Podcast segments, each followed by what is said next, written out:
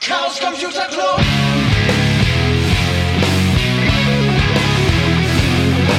If you want things to get better, you're going to have to stand for something. Herzlich willkommen zu den sibyllinischen Neuigkeiten mit Christian.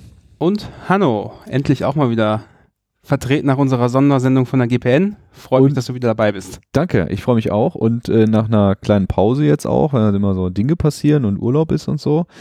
Ähm, ja, herzlich willkommen dazu. Wir haben heute Donnerstag, den 29. Juni. Äh, um 14.20 Uhr fangen wir unsere Aufnahme an. Ähm, ja, Christian, wie geht es? Mir geht's gut und ich bin mal gespannt, wann wir diese Aufnahme beenden werden. Ähm, naja, aber zurück zur Sache. Wir sind ja hier, um ein paar Neuigkeiten zu verbreiten. Die erste Neuigkeit ähm, betrifft auch direkt das Equipment, mit dem wir hier unsere Sendung aufzeichnen. Wir haben nämlich ähm, vor kurzem ja, ein bisschen die Hardware hier aufgestockt. Wir zeichnen jetzt die ganze Sendung mit einem Zoom H6 auf und ähm, da haben wir ja im Sendegate gelesen, dass die Headsets, ähm, also die HMC 660, relativ günstig sind und eine gute Audioqualität mit sich bringen. Und jetzt haben wir vier Headsets und können theoretisch vier Spuren hier aufzeichnen, die dann durch Auphonic schieben und hinterher hoffentlich ein gutes Audioergebnis für unsere Hörer und Hörerinnen zur Verfügung zu stellen. Ja, Auch- ich hoffe, also wir hoffen, dass ihr das hört. Also könnt ihr ruhig mal eine Rückmeldung geben, wie die Aufnahme sich so unterscheidet vielleicht. Kurz nochmal äh, zur Zusammenfassung. Also das Sendegate ist so ein Forum, so ein Podcaster-Forum, äh, ja, wo sich halt viele Podcaster treffen. Und, äh, der Ralf Stockmann hat da äh, rausgefunden, dass diese Headsets, die sehr günstig sind, trotzdem eine ex exzellente Soundqualität äh, geben. Und das Zoom H6 ist so ein Hardware-Gerät halt zum Aufnehmen von Audio. Vierspurig oder sogar sechsspurig. Der Vorteil von dem Gerät ist übrigens noch, dass wir unsere Petit Fuß, da hatten wir ja schon mal kurz drüber gesprochen, das ist ja so eine kleine Vortragsserie, die wir im Club ähm, abhalten, ein bisschen unregelmäßig, aber auch damit wollen wir demnächst die Audiospur aufzeichnen. Ähm, das Videobild ist meistens äh, schon ziemlich gut. Und die Mikrofone von den Kameras, die, sind auch okay, aber hiermit sollte das noch ein bisschen qualitativ hochwertiger werden. Ähm, werden wir auch mal sehen, wie wir das machen. Wahrscheinlich mit irgendeinem Funkmikrofon, das einen XLR-Ausgang hat. Das kann man dann hier einstecken und somit dann haben wir dann noch einen Vorteil. Im, ja, wie soll man sagen, in der Qualität, Qualitätssteigerung bei der PTFU-Aufzeichnung.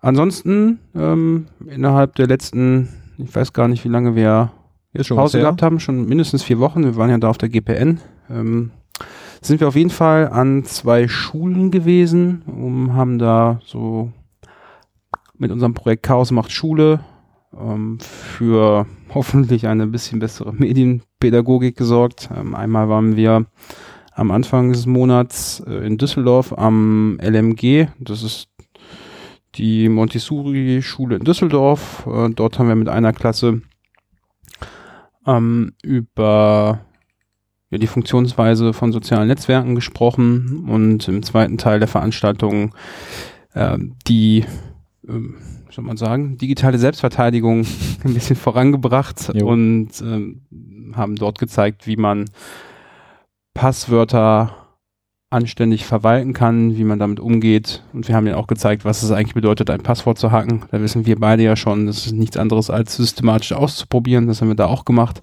Ähm, dazu hatten wir ein paar Vorhängeschlösser mit. Ähm, die haben wir dann an, an drei Gruppen verteilt, die die versucht haben aufzukriegen. Hat auch geklappt. Haben wir ein bisschen ähm, geholfen, indem wir die erste Stelle auf die Schlösser draufgeschrieben hatten, damit das nicht so ewig dauert. Wie viele Stellen hatten die Schlösser?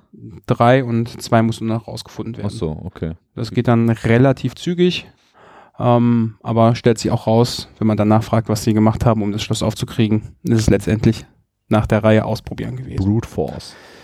Genau. Das Ganze haben wir dann nochmal ähm, an einer Schule in Dülken äh, gemacht. Da nicht nur mit einer Klasse, sondern direkt mit der ganzen Jahrgangsstufe 8. Das waren fünf Klassen.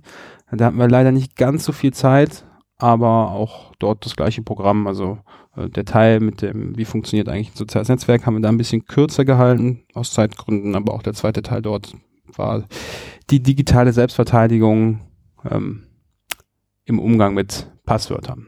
Wie viele ähm, Leute sind da hingegangen, du und wer noch? Wir waren jeweils zu dritt. Mhm. Ähm, der Patrick, Marc und ich sind jeweils dann morgens losgefahren, um dann da pünktlich in der Schule um acht zu sein. Ähm, ja, wenn man aufstehen muss, ist natürlich ein bisschen blöd, aber wenn man hinterher wegfährt, irgendwie so gegen 1 Uhr, ist man zufrieden, dass man wieder ein bisschen was für die Medienbildung beziehungsweise für die Medienpädagogik getan hat. Okay, und du hast auch den Eindruck, dass das äh, was gebracht hat bei denen. Die haben was gelernt und werden jetzt ihre Passwörter in Zukunft alle 20-stellig wählen. Also aus den letzten Jahren, da kriegen wir immer so ein bisschen Rückmeldung von den Lehrerinnen und Lehrern dort, äh, bringt das schon was. Und man merkt vor allen Dingen auch, wenn dort an der Schule ähm, in den Bereichen schon gearbeitet wurde, ganz deutlich, was, was die Kinder einem sagen. Mhm. Ähm, ob da schon so ein bisschen ein Gefühl für diese ganze Thematik da ist oder halt auch noch nicht so. Aha, okay. Ja gut, dann kommen wir zum nächsten Punkt. Das ist der äh, Spieleabend, der gelaufen ist. Ähm, hab, also obwohl ich sehr spielaffin bin, war ich leider nicht da. Hatte irgendwie, glaube ich, an dem Tag keine Zeit oder so. Es waren wohl 15 Leute da. Und ähm, was man so hört, ist alles sehr äh, gut gelaufen und alle hatten Spaß, oder? Wie, wie ist das bei dir angekommen? Ja, von den Leuten, die ähm, mir erzählt haben, wie es war, habe ich auch nur positive Rückmeldungen bekommen. Was man dazu sagen muss, es war jetzt kein Spieleabend, wo alle Counter-Strike gespielt haben, sondern ein Brettspieleabend. Ja, ja, gut. Das, das muss man dazu sagen, hast du recht. Also gerade im äh, Umfeld des Chaos Computer Club mit Computern äh, kann das natürlich falsch angenommen werden. Aber Spiele, ja, Brettspiele, weißt du, was gespielt worden ist? So Klassiker sind ja sowas wie Siedler von Katan oder so. Ähm, die Namen konnte ich mir nicht merken. Das waren jetzt auch schon so Spiele, die so ein bisschen, Anspruchsvoller waren. ja, und auch vielleicht ausgefallenere Namen hatten. Also jetzt wahrscheinlich auch Siedler, aber so in die Okay. Richtung. Irgendwie sowas wird es gewesen sein. Jedenfalls soll es da eine Wiederholung geben. Hörte ich. Ich glaube, steht noch kein Termin fest, ne? Aber äh, wen das interessiert, der kann sich das ja schon mal äh, vormerken und überlegen, dann äh, da aufzuschlagen. Ich schätze mal 15 Leute, da würden sich wahrscheinlich so drei, vier Gruppen gebildet haben, sodass man auch mal mehrere Spiele, äh, sich zwischen mehreren Spielen entscheiden kann quasi oder auch mehrere Spiele am Abend spielen kann. Genau, wo wir schon bei den Terminen sind, können wir eigentlich direkt zum nächsten Punkt übergehen und das sind die Veranstaltungen in den nächsten äh, Tagen und Wochen. Äh, da haben wir jetzt drei auf dem Schirm. Bitte nicht böse sein, falls wir irgendwas vergessen haben sollten. Ansonsten können wir auch immer. Wir haben übrigens gar keine E-Mail, wo man hinschreiben kann, ne? Müssen wir mal gucken. Naja, ich schätze mal, info at chaospod.de wird ja erstmal ankommen, oder?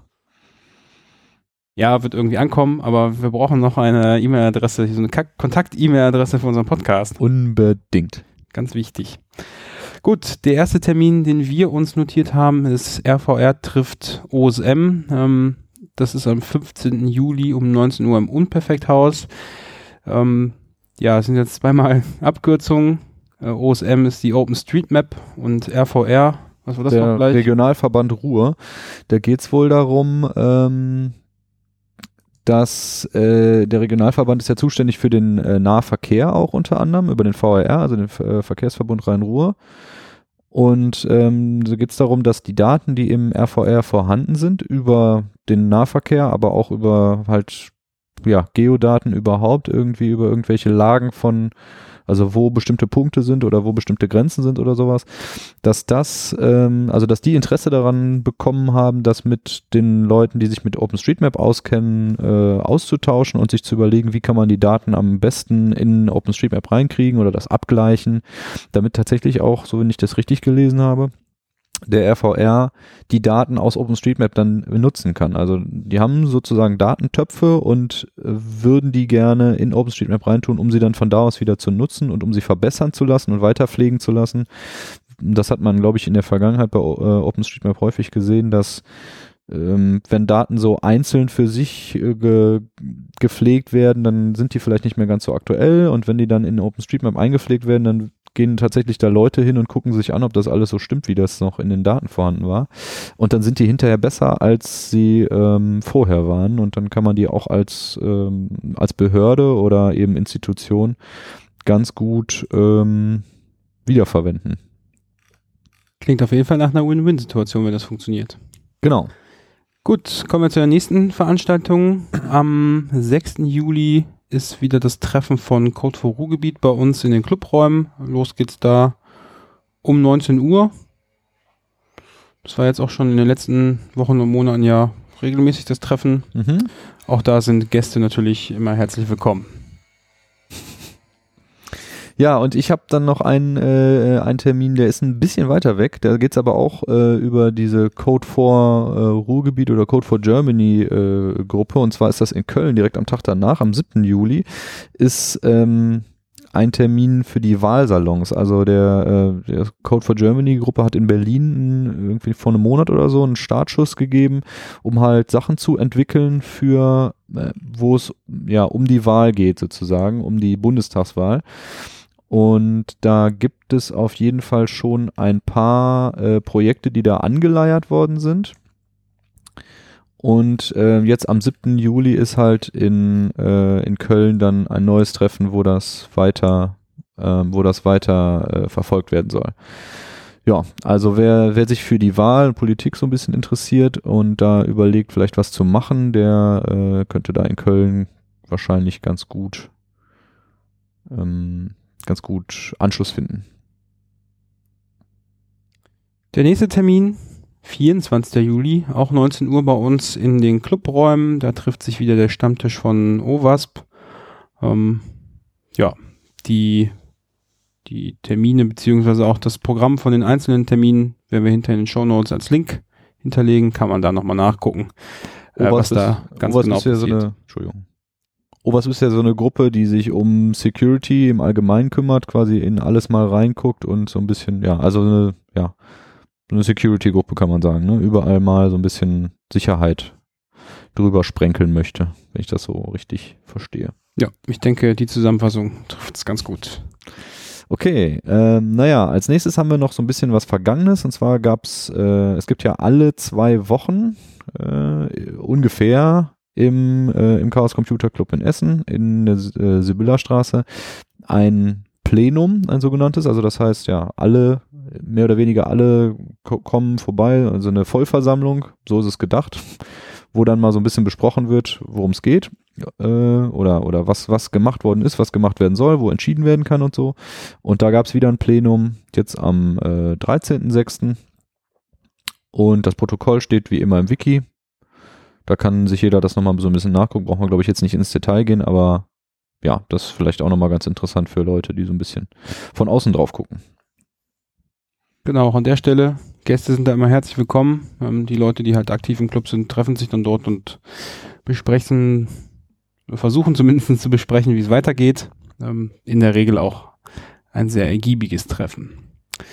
Gut, wir sind ja jetzt äh, quasi mit den Neuigkeiten durch und auch so wie in den letzten Folgen wollen wir noch ein Thema ein bisschen vertiefen und die Grundlage bietet dein aktuelles Projekt.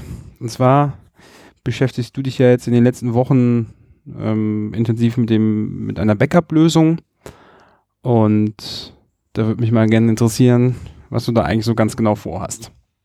Ja, also erstmal gehe ich nochmal einen Schritt zurück. Ähm, also sagen wir mal so, ne? Backup ist sozusagen das Erste, was man eigentlich immer hört, muss man machen, wenn man irgendwie was mit Computern zu tun hat. Dann sollte man sich auch damit beschäftigen, die Daten, die man da so hat, zu sichern, damit sie nicht verloren gehen können. Also einerseits, wenn mal irgendwie was technisch schief läuft, wenn man irgendwie in einem was runterfällt oder so, oder andererseits natürlich auch bei so Kryptotrojanern, wenn die einfach vorbeikommen und die Platte verschlüsseln oder wenn der Rechner geklaut wird oder ähm, wenn man irgendwie auch mal Mist baut und man will einen Stand von vorher mal wieder herstellen oder so, dann ist Backup wichtig und notwendig, weil sonst sind die Daten halt weg. Und sind wir mal ehrlich, viele, die das auch wissen, machen es dann trotzdem nicht mit dem Backup. Und dazu gehöre ich. Also ich bin jetzt schon auch ein bisschen länger mit Computern unterwegs, noch nicht so lange im CCC unterwegs, aber Backup war immer so das Ding, wo ich gedacht habe, ja, müsste ich eigentlich, aber nee, ist auch Arbeit, also schiebe ich das ein bisschen vor mir her. Und dann hatte ich also so eine Festplatte, so eine externe Festplatte, auf der jede Menge Kram drauf war. Und die ist äh, mir runtergefallen. Und danach war die nicht mehr benutzbar, also die hat auch Geräusche gemacht und so. Ich habe sie einmal angesteckt, da hat er mir noch das Verzeichnisinhalt angezeigt und dann nichts mehr, hat er nur noch Geräusche gemacht, ja. Und ich wollte wirklich wieder an die Sachen rankommen, also habe ich die einem professionellen Recovery-Dienst äh, geschickt. Und die haben sich das angeguckt und das haben mir einen relativ teuren Kostenvoranschlag gegeben. Ich habe das dann trotzdem machen lassen. Und jetzt kürzlich habe ich da die Antwort bekommen, also es hat eine ganze Weile gedauert, weil ich die billigere Variante genommen habe, also fast ein halbes Jahr oder sogar, ja, ein gutes, ein gutes halbes Jahr. Und jetzt habe ich zu kürzlich die Antwort bekommen, ja, also haben wir alles versucht, aber nichts wiederherzustellen, also wirklich überhaupt nichts. Das heißt, meine ganzen Daten sind jetzt weg und äh, ich habe auch noch Geld dafür hingeblättert und ich beiß mir ziemlich in den Arsch, weil ich das ja schon wusste mit dem Backup und ich auch schon einen Plan hatte, mich darum zu kümmern demnächst und eine neue Festplatte zu kaufen und so weiter und so fort. Habe ich alles nicht gemacht, alles weg. Jetzt, äh, ja, und das hat mich sozusagen, hat mir den letzten Anstoß gegeben, mich da jetzt ernsthaft mit zu kümmern, ähm, eine, eine Backup-Lösung. Ähm, ja. So, und dann habe ich überlegt, oder haben wir überlegt, weil ich habe das ja nicht nur alleine gemacht, sondern man tauscht sich da ja so aus. Was, äh, was muss diese Backup-Lösung, was soll die jetzt ähm, leisten? Also, wie soll das aussehen? Und zwar ist die eine Sache, ähm, wir wollen verschiedene Betriebssysteme da anschließen sozusagen und die Sachen von Betrie verschiedenen Betriebssystemen drauf aufspielen. Also da geht es sowohl um Linux-Rechner als auch um Windows-Rechner, möglicherweise auch äh, bald um äh, Mac, Macs. Und es sollen sowohl Server-Sachen als auch ähm, so Desktop- oder Laptop-Sachen und möglicherweise auch von, von Android-Handys Sachen runtergesichert werden. Also das ist so eine ziemlich ähm, heterogene Umgebung, von der Daten ja, gesichert werden sollen. Klingt jetzt auch so, als ob es heterogener nicht mehr geht. Also das ist ja, ja eigentlich alles dabei, ja. was, was irgendwie große Verbreitung findet und die Daten sollen alle da drauf. Verstehe. Genau, und dann ähm, haben wir das ja so ein bisschen im Freundeskreis überlegt und äh, würden deswegen auch Sachen von verschiedenen Leuten ähm, sichern und zwar nach dem äh, Schema, dass es mehrere Standorte gibt. Also wir sind jetzt erstmal von zwei Standorten ausgegangen, wo jeweils ein äh, spezialisierter Computer extra nur fürs Backup äh, sein soll. Und diese beiden Standorte gleichen sich gegenseitig ab, also synchronisieren sich. Das heißt, wenn einer auf dem einen Standort sein eigenes Backup macht, dann ist früher oder später sind, sollen diese Daten dann auch auf dem anderen Standort vorhanden sein. Das wiederum ist jetzt eigentlich hauptsächlich ein Schutz gegen äh, vielleicht Einbruch, wo jemand was mitnimmt oder halt auch wirklich Brand oder sonstige ähm, Unglücke, wo dann halt die eigenen Daten sonst äh, im Orkus verschwunden werden. Ja, also zwei Standorte ist die Idee. Und dann ähm, gibt es ja gibt's wieder verschiedene Herangehensweisen und wir haben uns eigentlich dagegen entschieden, ein großes RAID aufzubauen. Ah, das ist nämlich eine interessante Frage, die mir gerade in den Sinn gekommen ist. Das klingt ja jetzt auch so, dass diese Lösung kein RAID haben soll. Sagt ihr jetzt, ist mhm. auch nicht so. Ähm, schützt natürlich auch ein bisschen dafür, also das verteilte Backup, dass das RAID, was man vielleicht irgendwie mit fünf, sechs Platten da aufbaut, ähm, das kann ja auch kaputt gehen. Also wenn jetzt irgendwie der Blitz einschlägt, so bei einem in der Bude und ähm, die ganze Hardware dann halt irgendwie einmal ordentlich ein bisschen Überspannung versorgt wird, ist natürlich dann auch das RAID wertlos, wenn das halt einfach alles komplett kaputt geht. Ähm, dann hätte man natürlich den Vorteil, dass wenn das an einem anderen Standort auch mal zur Verfügung steht, man dann dort im Notfall halt auch hinfahren kann, um dann sich die Daten dann wieder aus dem, äh, von den Platten zu holen. Genau, also RAID äh, ist ja halt so ein Verbund von mehreren Festplatten. Also man nimmt quasi zwei mehr oder weniger gleiche Festplatten und ähm, lässt die Platten sich untereinander abgleichen. Für den Computer sieht es dann eigentlich so aus, als wäre da nur eine Festplatte.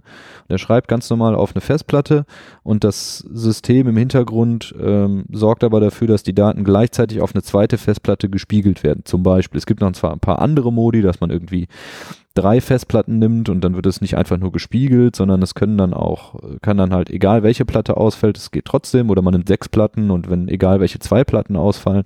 Also gibt es verschiedene Modi. Das Aber dann, da hast du dich jetzt nicht genauer mit beschäftigt, weil du da auch der Meinung bist, weil das ist dann auch am Plattenplatz zu teuer und verschwendet und ich möchte jetzt eher so die verteilte Lösung haben, die schützt mich schon ausreichend genug davor. Genau, also das ist vielleicht noch eine Voraussetzung gewesen. Ähm, die, die Geldsache. Also wir wollten es möglichst billig haben und dabei trotzdem nicht auf, ähm, auf wichtige Sicherheiten verzichten. Also, und das ist auf jeden Fall eine Sache beim Raid. Beim Raid brauchst du halt Platten und Platten kosten Geld. Je mehr Platten du hast, desto mehr Geld kostet das. Deswegen war unsere Idee, wir fangen mal mit zwei Festplatten an pro Standort. Auf der einen Festplatte ist sozusagen der Kram vom einen, auf der anderen Festplatte ist der Kram vom anderen und auf beiden Standorten sind eigentlich die gleichen Daten. Die gleichen Daten werden äh, hin und her gespiegelt, sodass also wenn die eine Festplatte am einen Standort ausfällt, dann kann man sie immer noch wiederherstellen mit den Daten von dem anderen Standort. Genau, deswegen haben wir uns also gegen das RAID entschieden, weil das Geldverschwendung wäre, sagen wir mal so. Ähm, wir haben natürlich trotzdem zwei Platten, aber die sind dann eben räumlich getrennt, also wirklich unterschiedliche Standorte. Okay. Gut. Jetzt bin ich mal gespannt, welche Hardware du genommen hast, ähm, weil mir würde jetzt als erstes der Raspberry Pi einfallen, aber ich weiß ja jetzt schon, dass der jetzt nicht geworden ist. Ähm, genau, also nächster, äh, nächste Voraussetzung für uns war, dass wir möglichst große Kontrolle über das ganze System haben wollten, uns quasi nicht auf eine herstellerfertige Lösung verlassen wollten, sondern das in der eigenen Hand haben wollten. Auch weil es da bei Backups natürlich dann um Datensicherheit geht und man ja sicherstellen will, dass die Daten nicht nebenbei noch irgendwo anders hinkommen oder dass irgendwie da leicht was draufgespielt werden kann, was die Daten abfließen lässt oder eben einfach, dass man auch Updates machen kann von dem System was jetzt bei einer, bei einer normalen Hardware halt schwierig ist. Deswegen ging es um etwas mehr oder weniger selbstgebautes. Ähm, wir haben uns gegen den Raspberry Pi entschieden, weil der nicht so wirklich dafür geeignet ist, mit großen Mengen Daten umzugehen. Also beim Backup kann es ja schon mal vorkommen, dass man dann auf einmal irgendwie 10, 20, 30 oder 50 Gigabyte Daten da abkippt. Und das ist, ist zu viel eigentlich für den Raspberry Pi. Das ist der, da, da kann man zwar Festplatten anschließen, aber die laufen dann alle irgendwie über den, über den USB-Port, auch intern sozusagen. Also selbst wenn man da so ein Head draufsteckt, ne? Also ist eine weitere Anforderung, soll jetzt auch nicht unfassbar langsam sein, sondern so ein bisschen performant. Ja. Soll das schon laufen. So ein bisschen performant laufen. Vor allen Dingen hast du halt heutzutage ja, hast du SATA-Platten, das ist so der Standard, ne? Und mm, es, man soll auf dieses, auf dieses SATA-Interface, Serial ATA-Interface auch irgendwie vernünftig zugreifen. Und wenn dazwischen nochmal so ein Zwischenschritt kommt mit USB, dann ist das irgendwie, ist das anfällig für Störungen, möglicherweise tatsächlich für, für Datenverluste oder so. Also da wollten wir sozusagen einen vernünftigen Standard haben, der das mhm. nativ, also irgendwie direkt vom Prozessor aus, ne, vom darauf zugreifen kann. Deswegen ist der Raspberry Pi ausgefallen. Vor allen Dingen, weil wenn man da zwei Festplatten anschließt, die dann irgendwie, ne, dann, dann wird's halt ähm, unangenehm. Das war der, das eine Ausschlusskriterium. Das zweite war, dass man dann immer noch äh, irgendwie ein Gehäuse bauen muss. Ne? Man kann das zwar natürlich ausdrucken mit einem 3D-Drucker oder so, aber das musst du wieder konstruieren und dann ist es irgendwie gefummel und gebastelt. Also so ein schönes Gehäuse, wo man einfach zwei Platten reinmachen kann. Das war eigentlich so die nächste. Und was halt, was man irgendwo hinstellen kann und anschließen kann und äh, wo da nicht die einzelnen Platinen rumfliegen und irgendwelche Kabel noch dranhängen oder so, sondern das soll so sich selbst beinhalten. Das war so die nächste Anforderung. Mhm. Genau. Also ein schöner kleiner Kasten, Strom dran, Netzwerkinterface dran und geht. Ja, was ist denn dann jetzt letztendlich dabei rausgekommen? Also, ähm, ich, wir haben noch ein bisschen rumgesucht und ähm, rausgekommen sind halt so nass, ähm, ja, NAS-Lösungen oder NAS-Produkte. Also NAS heißt äh, Network Attached Storage. Also das ist halt etwas, was man sich einfach kaufen kann im Laden für, wenn man irgendwo eine zentrale Speicherstelle haben möchte. Die bieten sich natürlich dafür an. Da gibt es jede Menge Hersteller und jede Menge Modelle auch, auch in größerer Variante, vier, sechs, acht, zehn Platten, auch im industriellen Maßstab und so, aber wir wollten natürlich was Kleines haben. Also haben wir uns für ein D-Link DNS 320L entschieden. Da hatte ich halt so ein bisschen rumrecherchiert und festgestellt, dass es, äh, dass, dass sich das ganz gut eignen könnte, weil es da schon so eine Szene gibt von Leuten, die da dran rumbasteln. Äh, es gab noch einen anderen Kandidaten, ein Zyxel irgendwas der auch äh, so war. Und das ist halt relativ günstig, wenn man sich's kauft, sind es glaube ich so irgendwie 100 Euro oder so neu. Und es gibt eine ganze Menge davon gebraucht bei eBay Äh, für so um die 50 Euro kriegt man, kriegt man die Dinger. Die haben ein Problem auf jeden Fall. Anscheinend äh, gehen die häufiger mal, also haben die häufiger mal eine Schwierigkeit damit, dass sie nach dem ersten Starten nicht mehr nochmal starten. Dann muss man sie in den Gefrierfach, ins Gefrierfach legen.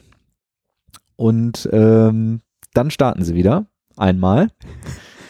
Ähm, klingt nach einer guten Lösung für einen Storage. für ein Backup, genau. Natürlich nicht so. Das habe ich, diesen Fehler habe ich auch leider erst äh, so richtig gesehen, als wir das Ding schon hatten. Also wir haben es halt gebraucht bei eBay geschossen für 50 Euro. War dann auch okay. Und dann habe ich ein bisschen rumexperimentiert und habe einfach mal die Platine ausgebaut und habe die gebacken. So bei letztlich waren es dann 220 Grad irgendwie für 20 Minuten oder so im Backofen. Und seitdem startet das Ding eigentlich recht zuverlässig. Also manchmal, manchmal fällt er immer noch in den, äh, in den, ähm, also fällt das immer noch aus, aber ich glaube, vielleicht backe ich es nochmal oder so. Also ich glaube, das Problem hat man so auf jeden Fall im Griff. Damit bin ich schon mal ganz zufrieden. Also es klingt auch so ein bisschen nach ähm, einer sportlichen Herausforderung, die du danach gehst. Schon, ja. Okay. Also, ne, man kann da Geld drauf schmeißen. Man kann einfach einen Teil sich, sich kaufen und das anschließen und das wird erstmal so funktionieren. Ein oder zwei von den Anforderungen sind halt dann vielleicht nicht ganz optimal umgesetzt, wie dieses möglichst große Kontrolle zum Beispiel. Ähm, die größte Anforderung, dass, dass es billig sein soll, die ist auf jeden Fall verletzt dann. Aber es ist auf jeden Fall jetzt so, dass du in Aussicht hast, dass hinterher die Software, die darauf laufen soll, da auch installierbar ist. Genau. Also das war die Hardware. Dann kommen wir mal schnell zur Software. Also äh, unsere Idee war, nachdem ich das auch bei verschiedenen äh, CCC-Konferenzen in Aufnahmen und so gesehen habe, es gibt eine Software, die nennt sich Borg Backup. Äh, die ist ein Fork von einer älteren Software, die sich Attic nennt. Und Borg Backup läuft auf allen Betriebssystemen, also sogar für Windows gibt's da äh, Pakete, die jetzt nicht direkt von den Maintainern kommen, sondern da gibt's irgendwelche Leute aus der, aus der Community, die sich da äh, drum verdient gemacht haben, da Pakete zu bauen.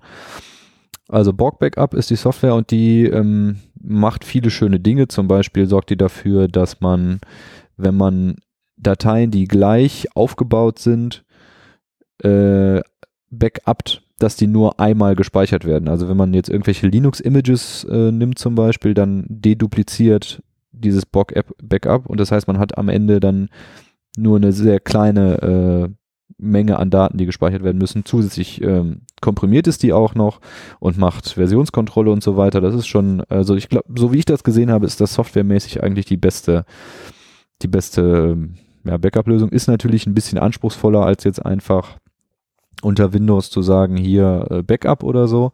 Aber das Schöne an Borg Backup ist eben auch, dass es mit mehreren ähm, Archiven, also Repositories umgehen kann und, und das automatisch verschlüsselt zum Beispiel. Und solche Sachen sind da alle mit drin. Es wird aktiv entwickelt. Insofern haben wir uns dafür entschieden.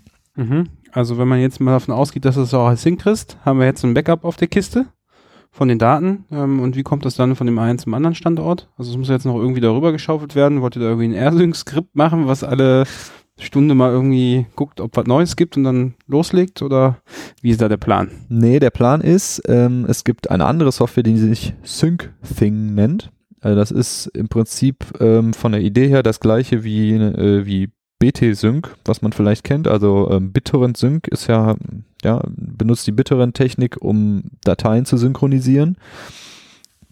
Und SyncThing ist halt eine komplett äh, freie äh, Implementierung davon, die sehr angenehm zu benutzen ist, also sehr benutzerfreundlich. Gibt es auch auf fast, also auf allen Systemen, glaube ich, die relevant sind. Es gibt für Android, für iOS, Windows, Linux, ähm, da gibt es überall so SyncThing Clients und die funktioniert halt sehr angenehm, weil man nur so Hashes hat und man kann irgendwie äh, den, wenn man auf dem Rechner was hat und dann das mit dem Handy fotografiert oder den QR-Code scannt, dann ist man sofort synchronisiert und das ist also sehr, sehr praktisch auch für andere Anwendungsfälle.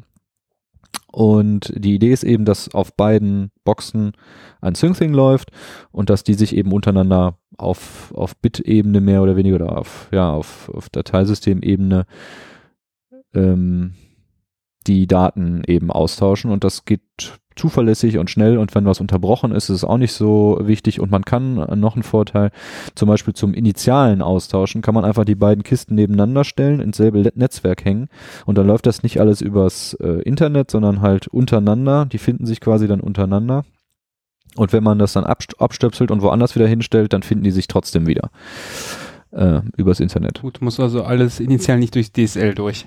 Genau, das äh, war so noch eine Hilfe.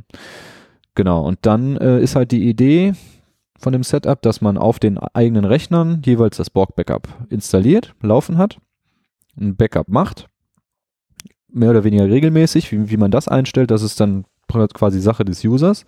Und dann ähm, muss man halt dieses Backup zu einer regelmäßigen ähm, Zeit per SSH übertragen auf, die, auf das Backup-Device, was man halt da hat.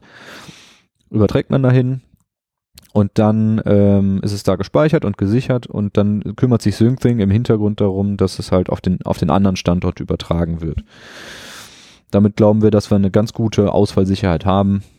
Erst lokal, dann auf dem Backup und dann noch äh, auf einem anderen Standort. Ja, Klingt vernünftig und wir kennen ja das Problem, irgendwo muss man ja immer mal mit anfangen und es gibt ja für jede dieser Stellen, die wir heute äh, oder jetzt gerade da besprochen haben, fünf andere Varianten, wie man es auch machen kann. Ja. Und ähm, ja, ich bin gespannt, ähm, was es da dann am Ende von zu berichten gibt. Ähm, wie ist der aktuelle Stand gerade? der aktuelle Stand ist, ich bin jetzt, äh, habe jetzt hier gerade vorhin nochmal versucht, also äh, wir haben Vierfach. Nee, das mit dem Gefrierfach ist jetzt ja im Prinzip erledigt, weil das Backen hat das Problem gelöst, das Hardware-Problem. Aber es ging natürlich dann darum, eine eigene Software auf das Gerät zu kriegen. Nicht mehr die D-Link-Software, sondern was eigenes. Da gibt es zum Glück halt ein äh, Projekt, das nennt sich Alt-F, also Al- Alternative Firmware. Und das beschäftigt sich unter anderem mit diesem, äh, mit diesem NAS. Und da kann man einfach eine, eine neue Firmware runterladen, die auf das, äh, auf das Ding drauf äh, flashen. Tatsächlich über die Web-Oberfläche einfach und das tut dann. Ähm, allerdings kann man da jetzt, also SyncThing kann man tatsächlich direkt starten, weil das äh, in Go geschrieben ist, in der Programmiersprache Go und dann nicht keine weiteren Voraussetzungen hat. Borg Backup kann man nicht direkt starten, weil das äh, irgendwie noch andere Voraussetzungen braucht, unter anderem äh, irgendwie Python. Ja, Deswegen ist das nicht so, war das jetzt nicht so einfach, das ans Laufen zu kriegen. Also sind wir jetzt dabei, eben diese alternative Firmware neu selbst zu kompilieren. Und wenn das endlich klappt, da hänge ich gerade im Moment. Ähm, wenn das klappt, dann halt diese selbstkompilierte Firmware so zu ändern, dass das Borg Backup und das SyncThing direkt da drin eingebaut ist, dass das mit drauf geflasht wird und ähm, dann kann man vielleicht noch ein paar Sachen ausmachen, zum Beispiel den HTTP-Server, der da drauf läuft, ausschalten und so weiter und das halt wirklich nur über SSH erreichbar machen. Ja. Und dann ähm, sollte das äh, minimale Sich äh, Sicherheitslücken sozusagen oder äh, Tore nach, außen, äh, nach außen aufhaben und eben eine gute, ein guter Hafen für die Daten sein. Zwischenzeitlich hatten wir schon mal gedacht, anstatt das Firmware da drauf zu flashen, müsste man da löten. Also ist tatsächlich, haben wir da was drauf gelötet, das hat nur so halb funktioniert, also um den, die serielle Konsole aufzurufen. Das ging zwar, aber man konnte irgendwie keine, keine Tastendrücke eingeben. Zum Glück sind wir da drum rumgekommen und konnten dann ähm, eben mit dieser anderen Firmware das einfach drauf flashen. Ja, also der Stand ist, ist noch nicht ganz fertig, aber es sieht jetzt schon ganz gut aus. Ich hoffe mal so in einem Monat oder so sollte das äh, fertig, fertig sein. Aber wie man sich dann immer so täuschen kann, ne? Also sind ja auch noch andere Sachen zu tun. Ich bin gespannt. Und ähm, ja, wir haben ja ungefähr hier so einen Release-Zyklus von einem Monat. Mhm. Vielleicht können wir schon in der nächsten Folge weiteres zum Thema Backup ähm, berichten. Ähm, und wenn das alles funktioniert, haben wir vielleicht sogar noch eine gute Hardware-Lösung oder eine Hardware-Software-Lösung für die Gäste, die zu unseren Krypto-Partys kommen. Da gibt es ja auch einmal das Themenbereich Backup. Äh, von daher, Ja, da, also das, den Anspruch haben wir schon, äh, da eine gute Anleitung zu schreiben, ähm, um das halt nachmachen zu können. Also wenn das alles so klappt, wie wir uns das vorstellen, dann sollte es eigentlich relativ problemlos sein, das nachzumachen dann. Also das heißt, du kaufst dir das Teil neu, dann hast du kein Problem mit irgendwelchen Ausfällen, mit irgendwelchen Hardware-Ausfällen. flasht dann eine neue Hardware drauf, äh, eine neue Software drauf, ein neues, neues Firmware-Ding drauf und dann musst du das bloß noch auf, bloß noch auf deinen Rechnern einrichten und so. Das sollte relativ gut äh, nachmachbar sein. Aber wir haben jetzt natürlich andererseits auch keine Intention, da ein richtiges Produkt draus zu machen, was man irgendwie verkaufen kann oder so. Aber bei einer Krypto-Party vorstellen kann man das, glaube ich, schon. Gut, ich glaube, wir sind mit unseren Themen durch. Zunächst mal. Und da bleibt uns nur noch allen Hörern und Hörerinnen einen guten Tag zu wünschen. Bis zum nächsten Mal. Tschüss. Bis zum nächsten Mal. Tschüss.